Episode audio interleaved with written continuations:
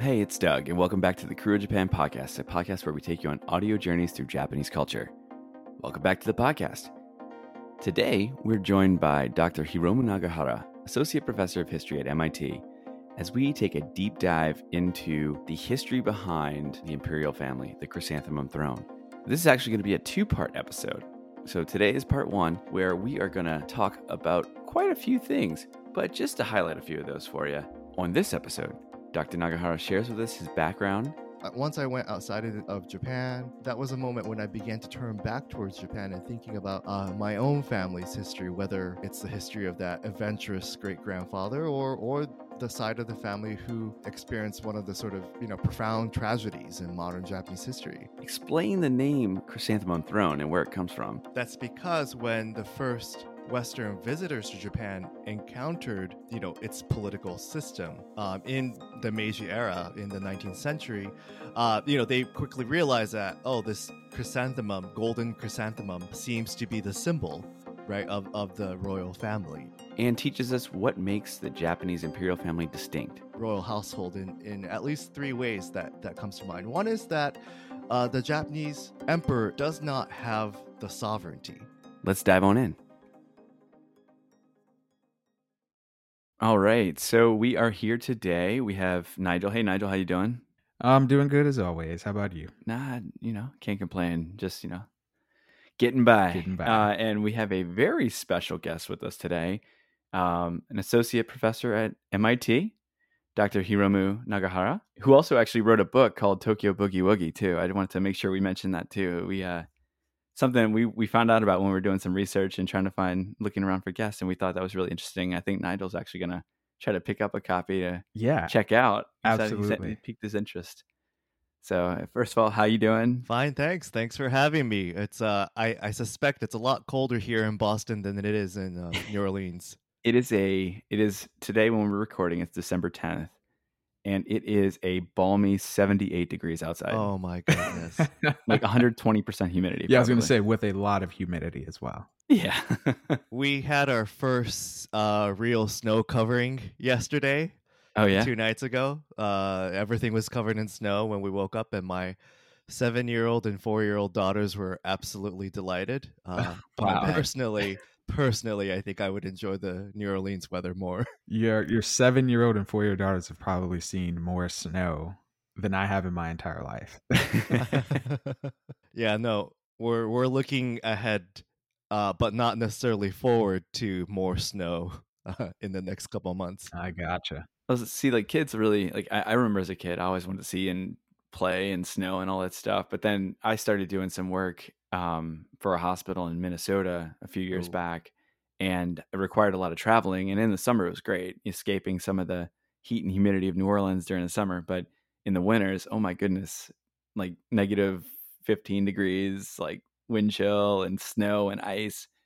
I can't tell you how many. I can't count how many times I slipped just because I'm not used to it, you know. So a nice Southern boy over up in Minnesota slipping around on ice and spilling yeah, his no, that, that's everywhere. a different kind of cold there too. My wife is from the Twin Cities, and Oh yeah, uh, yeah, temperature wise, it's even colder there. So it's a pretty some pretty intense stuff. oh yeah, yeah. It gets it gets pretty wild. Um, but now that since we're kind of talking about New Orleans a little bit, uh, and before we jump into like int- deeper introductions and more on the topic for today's conversation, one thing we ask a lot of our guests um, when they come onto the podcast is if they have a connection to New Orleans.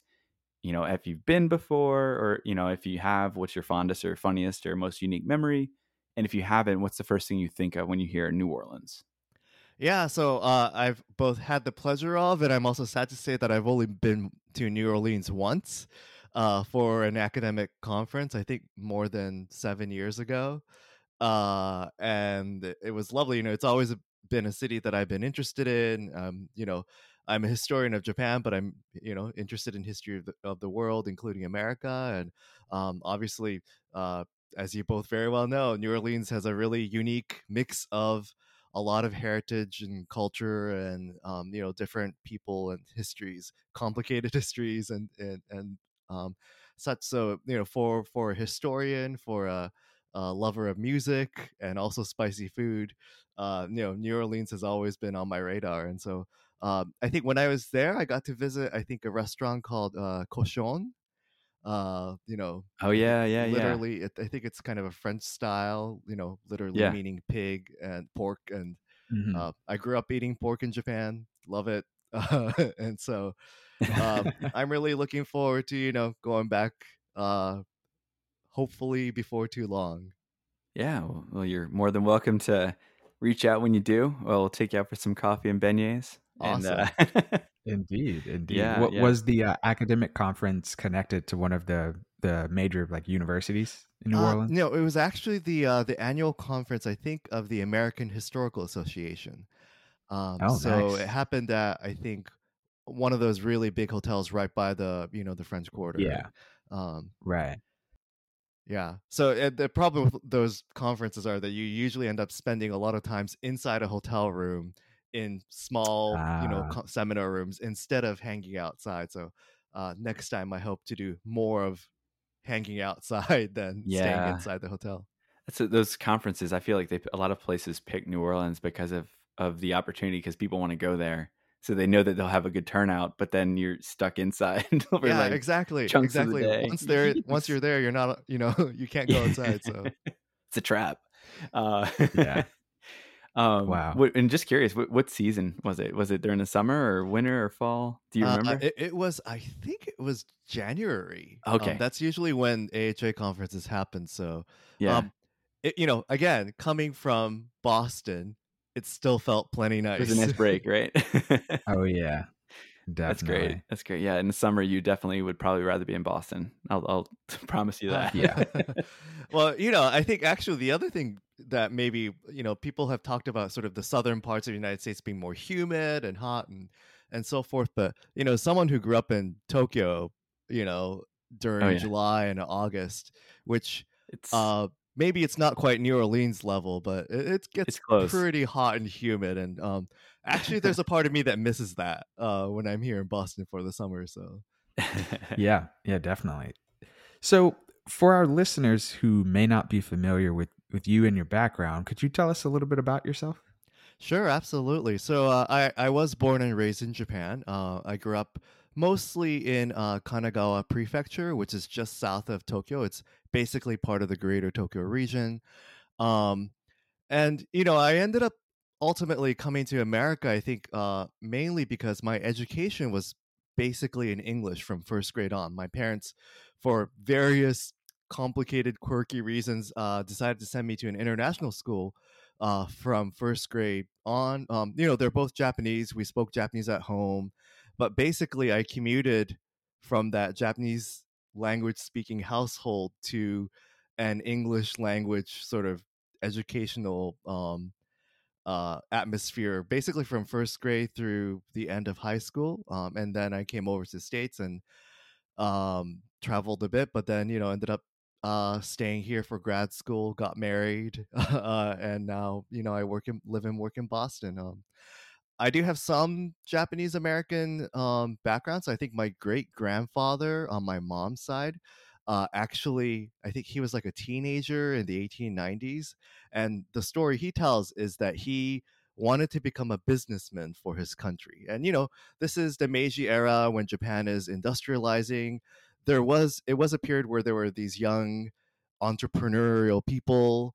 And so, at least again, as he tells it, he snuck on a steamship that sailed out of Yokohama, That's Wow. great. just south of Tokyo, uh, got across the Pacific, uh, got caught by by the crew on the ship who you know told them that they were going to take him back to Japan, but then somehow, again, as he tells it, uh, escaped out of the boat in San Francisco, ended up in New York, uh, and he eventually um, became not a businessman but a Presbyterian minister uh, in, in Manhattan.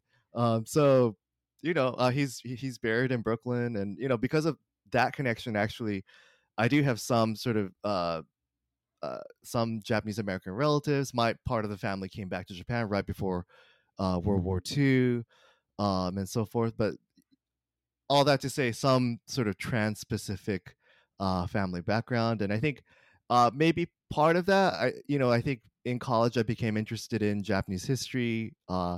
In a way in ways that I wasn't before. I think when I lived in Japan, I think once you go out of Japan, there was a part of me that became, I think, sort of fascinated in a new way. And uh and so, you know, I ended up doing graduate work in PhD in Japanese history. Uh, wrote my first book, as you said, on uh, pop music in Japan, and um, mainly because I think I'm interested ultimately as a historian in uh, the intersection of politics and culture throughout modern Japanese history. So, uh, right now, I'm working on a second book, uh, which will hopefully be about how uh, you know Japan's elites, especially in the decades before the Second World War, uh, became cosmopolitans, um, including some members of the imperial family who, you know, in the 1920s, 30s, were gallivanting in Paris, getting in car accidents in Normandy, uh, and getting into other shenanigans and so forth. So, uh, as part of that, I've also begun some research into uh, the history of members of the imperial household. Um, you know, going overseas, Europe, America, uh, and so forth. Oh that's my great. gosh, I cannot wait to read that book.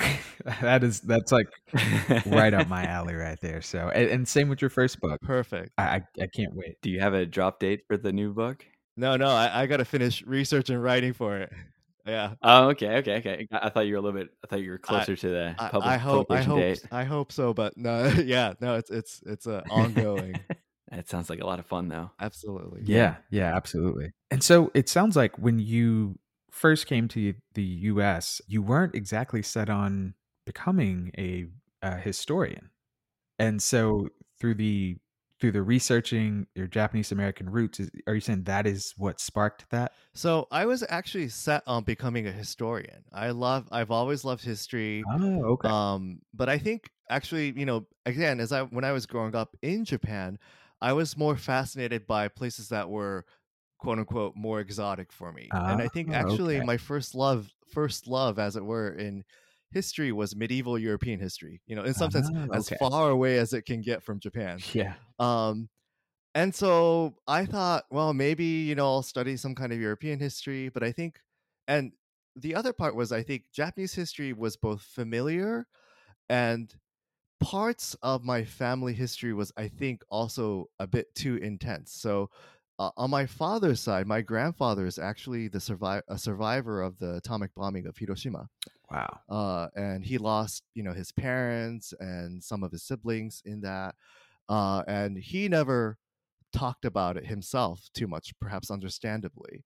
Um, but his brother uh, eventually became, after the war, became a professor of American literature uh, in Kyoto, and he kind of became a family historian who wrote out the story of the family's experience. Um, you know, and so I grew up, you know, being somewhat familiar with that story.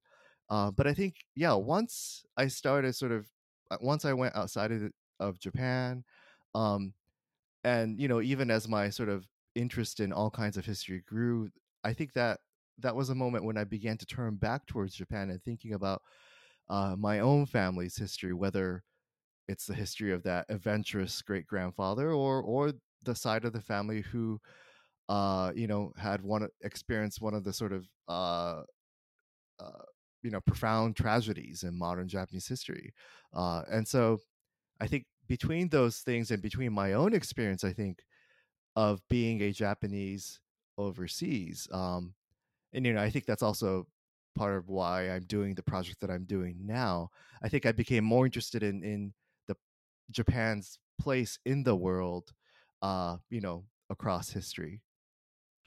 Wow. Wow. Yeah, that's that's absolutely fascinating. And um, it, it kind of reminds me, uh, I had the, the chance to study abroad in Kyoto uh, back in 2016 um, at Doshisha University. Is that where Oh your yeah, absolutely. your uh, Uh, ancestor taught or no?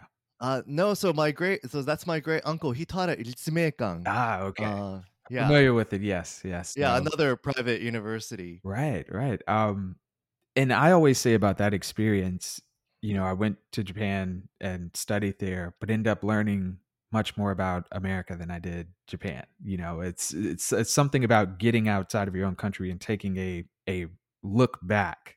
You know, it it sparks different things in your head. You know, Yeah, you look in the mirror and you can kind of see Oh, that's how people see us. yeah, because you don't really, especially if you live in a bubble, and a lot of Americans do, where they don't really get out of the Sure, U.S. sure, yeah. Um, you know, you don't realize the perception. You may hear it, but you don't realize, truly realize, until you actually step out and see how people perceive you as an American before they even know who you are. Yeah, I knew. At least for me, I think there's also the part parts of Japan that I uh, grew up kind of taking for granted.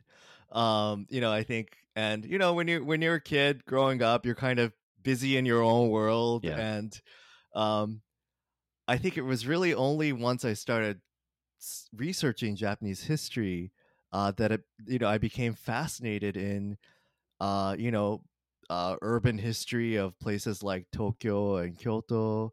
Um, you know, started walking around and getting to know those places uh, in ways that I didn't, and I would probably wouldn't have appreciated when I was growing up here. So, uh, yeah, I felt I feel like actually becoming a historian of Japan has actually enabled me to get to know Japan um, in some sense much more much more intimately uh, than I would have.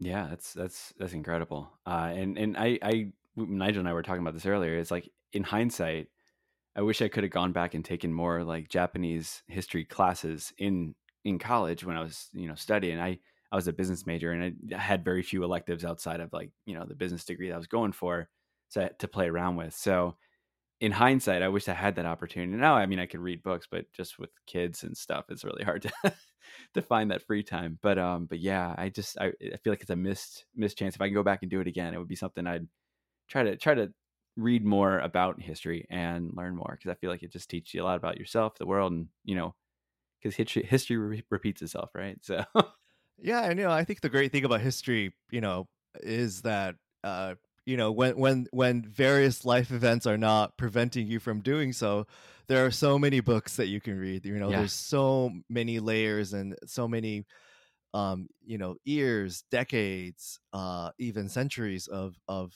scholarship. Um, you know, um, and so there's always more that there's always deeper places that you can dig uh, and discover. Um, yeah, Yeah, absolutely. Well, today we're gonna kind of dig a little bit into the history um, behind one of the world's, well, not one of the world's oldest hereditary monarchies, and that's the Imperial House of Japan, also known as the Chrysanthemum Throne. So let, let's let's start off with like an obvious question. Um, the title Chrysanthemum Throne, th- where does that originate from? Uh, you know, it, it, a lot of people refer to that, but I'm not sure. I, I know what a chrysanthemum is, but you know, why was that picked as the title for the the I guess for the family? Yeah, so you know the phrase chrysanthemum throne, I think you hear mostly in English, and I think that's that's because when the first Western visitors to Japan encountered, um, you know, its political system, um, in the Meiji era in the 19th century,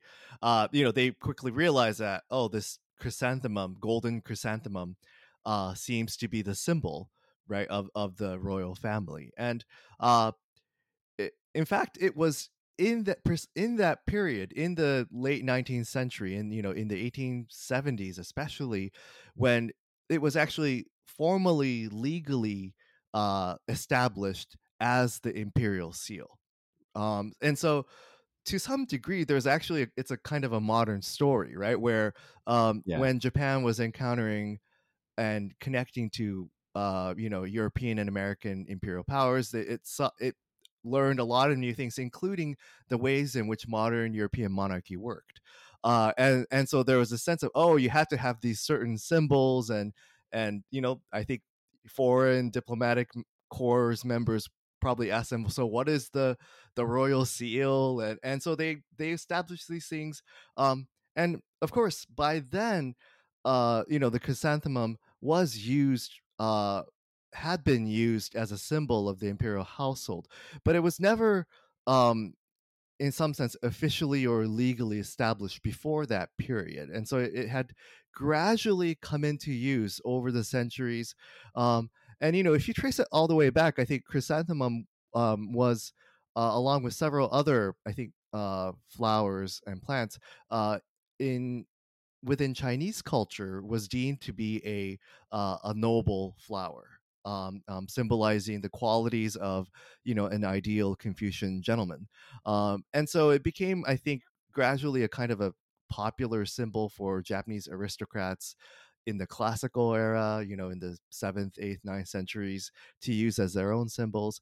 And the main the most common, I think, storyline is that in the 13th century, in the 1200s, uh, a particular retired emperor named uh, retired emperor Gotoba uh, was an especially uh, was especially fond of the chrysanthemum th- symbol and and used it very frequently and, and and again then gradually sort of coalesced as one of the main symbols uh, of the imperial household so it's kind of a both a both ancient and a very modern i think history that seems kind of apt for japan in general as a uh, as a description. So, um, what are some other you know unique distinctions that can be made uh, between the Japanese imperial house and other monarchies around the world, uh, aside from being the oldest monarchy? Yeah, you know, I think I was thinking this sort of this question of of what makes the Japanese monarchy distinct uh, is really tricky because even you know, as I mentioned in, in about the chrysanthemum, uh, in like many other monarchies and institutions like that world over, they uh you know inspire each other, mod- you know mimic each other. And so in the classical period you know the japanese monarchy largely emerged uh you know drawing heavy inspirations from the chinese imperial dynasties and, and uh chinese culture more broadly right even the japanese term uh for the emperor tenno uh, is originally a Taoist term. Uh, you know, for a heavily sovereign. So even the even the title is is actually originally Chinese. And of course, as I mentioned, in the modern era, European monarchy becomes, uh, you know, uh, a ma- major source of inspiration. Um, I think maybe in its modern incarnation, the most useful comparison uh, to think about both commonality and differences is actually the British monarchy, uh, which of course is another venerable, uh, you know, still, uh, you know, in uh, at least among some quarters, highly respected uh, institution, and oftentimes thought of as in similar terms, right? Japan and, and Britain both a parliamentary democracy, both having these constitutional monarchs and so forth. Um, but the Japanese uh, emperor um, and the imperial household more broadly, I think, uh, is different from the British royal household in in at least three ways that that comes to mind. One is that uh, the Japanese emperor is not or does not have the sovereignty. So, you know, oftentimes these monarchs are de- described as sovereigns, you know, the ultimate source of political authority in the country. Uh, and in the Constitution of 1889, the Meiji Constitution, the sovereignty explicitly resided in the emperor. Right, uh, he was the one who sort of uh, was the ultimate source of political power and legitimacy. But the uh, the post-war constitution that was created under the Allied occupation explicitly uh, removed the sovereignty from the emperor and placed it in the people, in the citizens of Japan. And so under the current constitution, it's not even clear whether the emperor is the head of state or not. Um, the emperor, you know, according to the constitution, is a symbol of national unity. There are no other monarchies that describe the emperor in that way. Uh, although, you know, functionally, yeah. right? Functionally, maybe Queen Elizabeth II serves that purpose. Um, but at least constitutionally, there's a difference. And so the Japanese government unlike the British one, is not His Majesty's government, right? The, the self defense forces are not His Majesty's self defense forces. It is the people's, it is the je- citizens of Japan, you know, it belongs to the citizens of Japan. Um, in a similar way, the post-war constitution also explicitly states that the the members of the imperial household cannot have any private property. All property owned by members of the imperial household are properties of the state. And that is very different from the British monarchy, where yeah. both Queen Elizabeth and Crown Prince Charles are some of the largest landlords, uh, you know, in the United Kingdom. Uh, and and so and you know that might uh, tie into maybe later when we talk about recent kerfuffle th- surrounding the royal marriage. Uh, you know that's something that is oftentimes not understood, which is that uh, being a Japanese royalty member of the imperial household is is in many ways an extremely confined existence, including the fact that for all intents and purposes you don't really have private property. Um, and you know a related thing is that there uh, there is also no aristocracy in Japan. There are no dukes, there are no earls, there are no lords and ladies in Japan, uh, in a way that they still exist in in in Britain in a very formal way, right? Uh, there are no House of Lords, um, uh, and so what we're talking about when we're talking about the Japanese, you know, imperial household is it's actually a very small group of number of people uh, who you know, uh, especially if they are women in the imperial household, uh, when they become married, they they no longer right by law they are no longer members of the imperial household and, and just join the the broad swath of commoners that that surround uh, the the the royal family. And so the fact that there is no aristocracy also means that there are no sort of intermediary group of people between the monarchy uh, and the average citizen, right? And so that's another key difference, I think, between the two countries.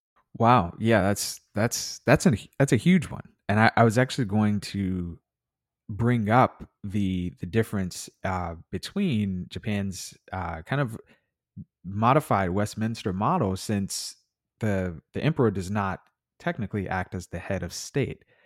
Um, so, a, a quick side question because of that what do you say is kind of the um the the popular opinion of the the imperial household? Or are people uh strongly in support of it? Or or are people as you see in some other other countries you know kind of there, there's more of a divided opinion about its existence? Uh, and I, I ask that because there's this interesting i guess difference of it not being the head of state role so does that does that make a uh, does that cause any difference in opinion? Yeah, I think especially for the emperor and and the empress, um, you know, uh, they have been, I think, throughout much of the post World War II era, a largely um, popular, revered figures. Uh, you know, I think uh, that said, there has always been a a significant minority, um, especially on the more progressive uh, side of the political spectrum uh, who either you know outright question the the the validity uh, of the institution. It's it, uh, you know especially given the constitutional ambiguity right of of where the sovereignty relies. Um, there has always been you know questions posed about what is this institution doing in post-war Japan.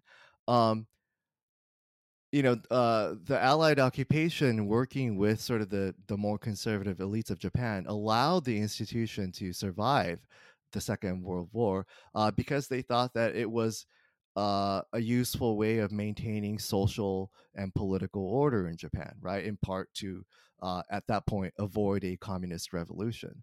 Um, and so there has always been that kind of background of political question and controversy. But I think on a more broad, popular sort of, you know, average citizen level, um, they have, you know, transitioned after World War II from being an object of kind of a state state mandated reverence uh, before World War II to a kind of more uh, gradually transforming into a popular mass oriented monarchy. And and that begins you know with uh, actually the the previous emperor, the Emperor Heisei now, uh, marrying uh, you know, quote unquote, sh- uh, commoners, Shoda Michiko, uh, in 1950s, right? Uh, a daughter of a major uh, industrialist, I guess. Uh, and but that was, you know, that that marriage was kind of turned into a, uh, a popular Cinderella story, right? And, and but Emperor Heisei and you know, uh, there I guess emperor and emperor emeritus, empress emeritus. Uh, but that couple, I think, had worked very consciously in the post-war era to uh, tried to transform the institution that was legitimate in the eyes of the people by uh, you know not serving so much as a official head of state, but as figures who uh, did their best to unite the people, to show support for the people. And so, you know, one of the most common images of that couple, especially uh, during the Heisei era of you know 1990s and the 2000s, uh, were you know the couples whenever a natural disaster would strike, uh, would go there and talk to the people and kneel with them and hold hold their hands and you know I think that series of activities and and also actually especially no, notable is that they also traveled worldwide. Uh, you know, with a posture of uh, you know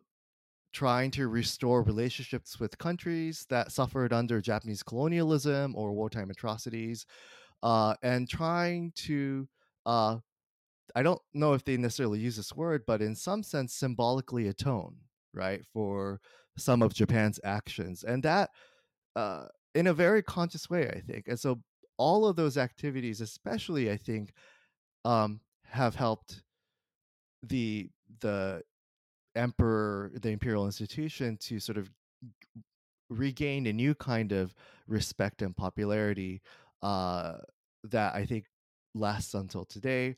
Um, having said that, uh, I think the members of the imperial household, and especially sort of the people who are not in line uh, heir to the throne or or the the monarchs themselves, right? Uh, you know the brothers the sisters the children um have also ever since the 19 you know post world war ii era been an object of public curiosity uh you know gossip journalism um and sensationalism and and so there has also always been to some degree which i think has really accelerated in the last 10 20 years uh, a more aggressive and even hostile uh, reporting on the part of the more tabloidy media uh, that I think does sort of signal some change in the ways in which at least certain members of the imperial household are treated. Uh, and so there's a way in which certain members of the uh, you know the the household are targeted by by by tabloids uh, you know the the current Empress Masako, right, when she was a crown princess, was actually subjected to this for for for years. Um, but then they can't really attack her now that she's the empress. And I think more recently, uh, the kind of the target of these kind of journalism have shifted towards uh, the the the younger brother of the current emperor, Prince Akishino, uh, and his family, uh, whose daughter's wedding had been the most controversial, you know, event that happened most recently. Yeah, yeah, yeah. That's a. I was about to say like that's gotten a lot of um, a lot of press, even overseas. I, I mean, I'm, I know domestically in Japan, it's it's been a big, big, big talking point. But even you know, we pick it up a lot here on the uh, U.S. like news, uh, you know, the news feeds that we get, and I mean all over the world really, because it has been kind of a, and I guess part partly because Mako lives in the U.S. now, right? In New York, if I'm not mistaken. Yeah, uh, I think um, somewhere in the Hell's Kitchen yeah. area of Manhattan. Yeah, so I think that it's gotten a lot more attention here uh, because of that. Um, but yeah, it's such a because it, I do see some parallels there. Kind of going back to the earlier question Nigel had with, uh, or not the earlier, but the one we were just talking about. Um, it is kind of a parallel with like British, uh, you know, British monarchies and and their you know there's a lot of drama that tr- follows them you know weddings become a worldwide event and yeah it's it's kind of crazy how some of those parallels yeah. are uh, well and I, actually not so crazy right actually because uh it's it happens within the same media ecosystem and so i think actually the ways in which the reporting on british monarchy had shifted uh especially during and after um you know uh the coverage of uh princess diana.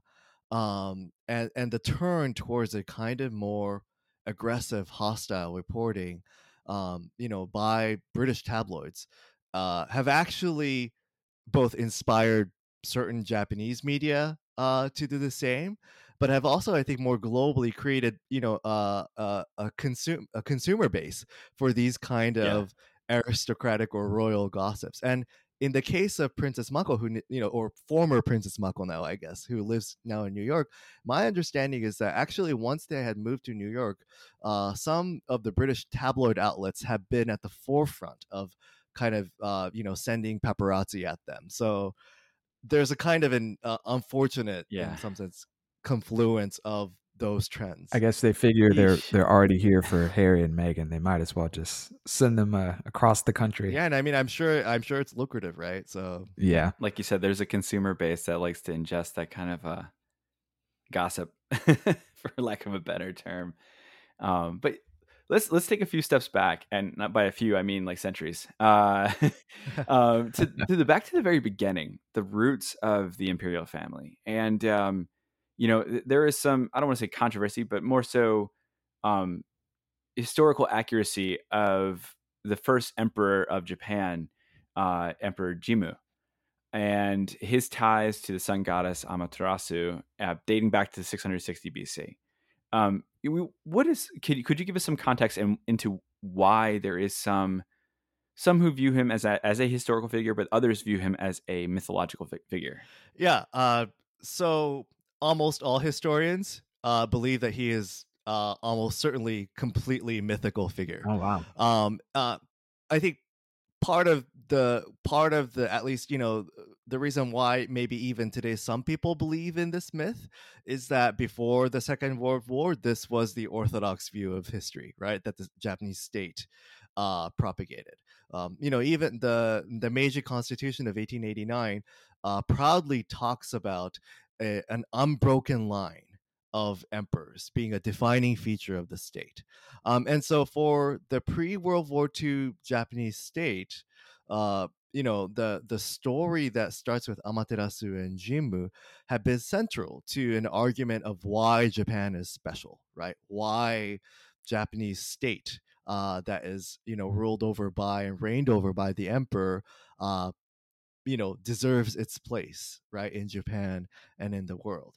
Um, you know, uh Jinmu is a figure who is uh who who so taking a couple generations back so Amaterasu you know was a sun goddess um that appears in some of the sort of oldest chronicles of Japan although by old we're talking about 8th century so 700s um you know centuries after these events had supposedly taken place um right? Um and so some of these uh earliest chronicles of Japan which were written in Chinese by the way um talks about there being this sun goddess Amaterasu who was one of the leading kami or deity of of what we would now call Shintoism um and you know she apparently sent her heavenly grandson a figure named Ninigi uh, to create an a heavenly dynasty uh, on Earth. Uh, and Jimmu is uh, the great grandson of this Ninigi. So several generations apart from Amaterasu, who had supposedly uh, conquered uh, the Yamato region, the present day uh, Nara prefecture, and had ascended to the throne as the first emperor, first human emperor. Um, it's almost, you know, uh, the reason why historians say that it's a myth is that, uh, you know, again, uh, you can kind of tell by the fact that these stories start to really come up in the seventh, eighth century in in these first written chronicles, um, is almost certainly a post facto justification of the powers that had emerged in Japan by then, uh, in the region of Yamato, Nara, or present day uh, Kyoto. Um, and you can also tell that by the fact that in the same chronicles, uh, some of the supposed ancestors of key aristocratic families, especially uh, that of Fujiwara, uh, are also depicted as uh, semi deities or minor deities that had accompanied Ni- Ninigi to come to Earth. And so, uh, very conveniently, Coincidental, right? right? The entire ruling apparatus uh, has this divine roots, um, and it's really, I think, you know, for historians, it, you don't get until about sixth century, five hundreds. Uh, it's not until then that you finally start to get to a um, uh, a sense that there is a kind of monarchy or a central authority in the Yamato region who can be verified historically, uh, archaeologically, and so forth. Um, and even then, we don't call that person, um, you know, this the sixth century figure is a, a king named Keitai. We uh, historians tend to not call him emperor, even though in the kind of official chronicle he has been talked about as emperor because it's not until two centuries after that in the seventh century uh, and I, I, think towards the end of the seventh century that a japanese monarch uh, actually a woman an empress named jito who first used the title of tenno or the heavenly sovereign uh, emperor uh, and so you know the, the actual history is much more murky much more gradual uh, than the the story of Jinmu and Amaterasu. A little bit of retconning and whatnot, right? Yeah, exactly, absolutely. wow, wow. Okay, so over the course of Japanese history, there are many distinct periods. Yeah, you mentioned the Nara. There's Heian. Uh, I think even before then, uh, Asuka period. You know, and um, I, I I don't believe, and please correct me if I'm wrong. During the um, like the the tomb periods and the the the Jomon periods. The emperor wasn't around in those periods. That predates the imperial family. But during you know the the periods that we mentioned, the Asuka, Nara, Heian, and and so on and so forth.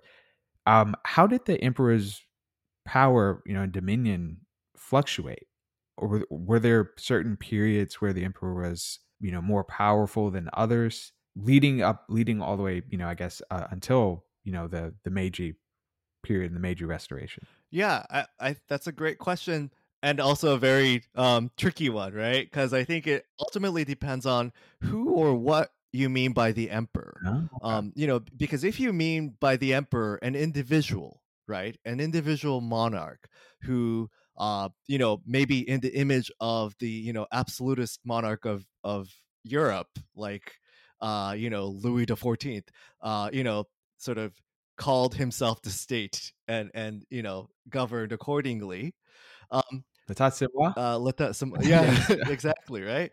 Um, then maybe the answer is never, um, because you know I think the the family that emerged as the imperial family in Yamato right was just one of the powerful clans that had emerged in ancient Japan, uh, and had always been surrounded by peers or slightly less powerful aristocratic families. And so, uh, you know, even the emperors who, or the monarchs, you know, who emerge in the sixth century, uh, you know, as a more solidly historical figures, always ruled in collaboration with other leading uh, aristocratic families. So, uh, in the sixth and seventh century, you have a very famous aristocratic family called Soga, uh, who is you know oftentimes credited with uh, especially promoting Buddhism in Japan, along with uh, an imperial prince, right, Prince Shotoku, who uh, came from who whose mother I believe came from the Soga clan, uh, and so uh, you know was the emperor powerful then? Well, maybe the court was right but that probably whether or not an individual pow- uh, emperor was powerful or not um, depended uh, on the individual, and oftentimes uh, was med- that power was oftentimes mediated through an ex- exercise uh, in collaboration with uh, these powerful aristocratic families. Of course, from uh, you know eighth century, 9th century onwards, you have an even more powerful aristocratic family called the Fujiwaras, right? Who uh, strategically married into the imperial line and so you get a situation by the time you get to the 9th or 10th or 11th century where the reigning emperor is oftentimes uh, the child and the grandchild and the great grandchild of, of various Fujiwara aristocratic figures. Uh, and so there's a kind of, you know, I all I, I say that to illustrate how the line between the imperial family and leading aristocratic families are really tricky and, and oftentimes not as clear. Um, you also have a situation from 12th century, so from 1100s, uh, for about a 200 years, where you have the most powerful person in the imperial court not being the emperor and not necessarily an aristocratic family like Fujiwara, but the previous emperor. so the so-called retired emperor. Um, and so you know this happens um, uh, eh, towards the end of the 11th century uh, when a particular emperor decides, you know what, I want to keep on exercising power. I'm going to retire early, uh, pass on the throne to my younger child son, uh, and exercise power from behind the throne. Uh, and, and so, you know, all of these people, right, whether it's these retired emperors or the Fujiwaras or the Sogas, are part of the imperial court. Um, and so if you think about them as a totality, right, these are periods where different factions within the imperial court do wield real power and, you know, are the most powerful sort of political figures in Japan. Um, that begins to change, of course, with the rise of samurai and samurai governments. Yeah, I was actually going to ask about the retired uh, emperors. Yeah, I hadn't really put that into our questions that we had uh, kind of drafted up, but um, I was going to say it's almost like, like you said, they want to kind of fall back behind the scenes, and and they would be kind of the the pulling the strings, almost the puppeteer, you know, kind of manipulating the government. But when when they did retire, did they go? I, I see. I took I did take one pre modern or pre early Japanese history class back in, but it was like a literature class where we did like Tales of Heike and uh, uh, oh gosh, uh, Heike Genji, and then we did Murasaki Shikibu. I think was another one that we had read a little bit about, and um, there was some mentioning of that. And did they go to? Was it another island? Was it Shikoku that they they relocated to, where they had some kind of dominion over that area, or is that like the banished emperors? Uh, maybe I'm confused and stuff, but Yeah, so those are the banished emperors. okay, emperors. all right. Uh, because usually, usually a retired emperor would um you know move to a different part of Kyoto uh, or different you know different part of the broad the larger imperial um, palace complex. Um, I think they're I don't know if they have completed the move, but the recently retired, or I, I guess the the formal term that they're using these days is Emperor Emeritus, which sounds a little bit like Pope Emeritus. Um, Yeah, that's interesting. Um, but uh, I think they're in the process of setting up a residence you know for the emperor somewhere in, in, in downtown tokyo right so um in a similar way in, in kyoto there's a kind of different imperial residences that were uh, you know one one that was obviously designated for the reigning emperor and then ones for retired emperors. You usually ended up with a situation where you had multiple retired emperors uh at times and so they would but they would typically uh, as i understand it be in, in kyoto. Okay, You you mentioned one figure earlier. Uh, was that Fujiwara no Michinaga, or was that someone else? Yeah, absolutely. Okay. I mean, Fujiwara no Michinaga is a kind of the Fujiwara, you know, um, power holder par excellence, right? I think he, Yeah. wrote a poem, something to the effect of "When I look at the world, I realize it, it all belongs to me." Uh, and you know, he he's the one who married his daughters into the imperial line very successfully, and um, and the Fujiwaras, uh, you know, I, I believe starting uh, including Michinaga, uh, you know, basically governed right as regents um and in fact many of them were given the formal title of regents um and so uh they ruled on behalf of of the reigning monarch Yeah, and so let me see here. I have a little little sheet here where I jotted down Fujiwara no Michinaga. He was the through through the marriage connections that you mentioned, right? He was the uncle of two emperors, the grandfather of three emperors, and the father of four empresses, and the regent for his grandson. so boss. talk about firmly entrenched. absolutely absolutely yeah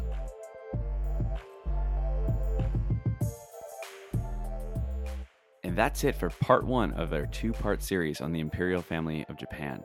Thank you again to Dr. Nagahara for joining us today, and you'll hear the rest of it next week when we release our next episode. If you have read up on it or have some good source material that you've read where you want to share with us, feel free to reach out to us on Twitter, Facebook, Instagram, YouTube. We're starting that YouTube stuff up. Um, anywhere, let us know.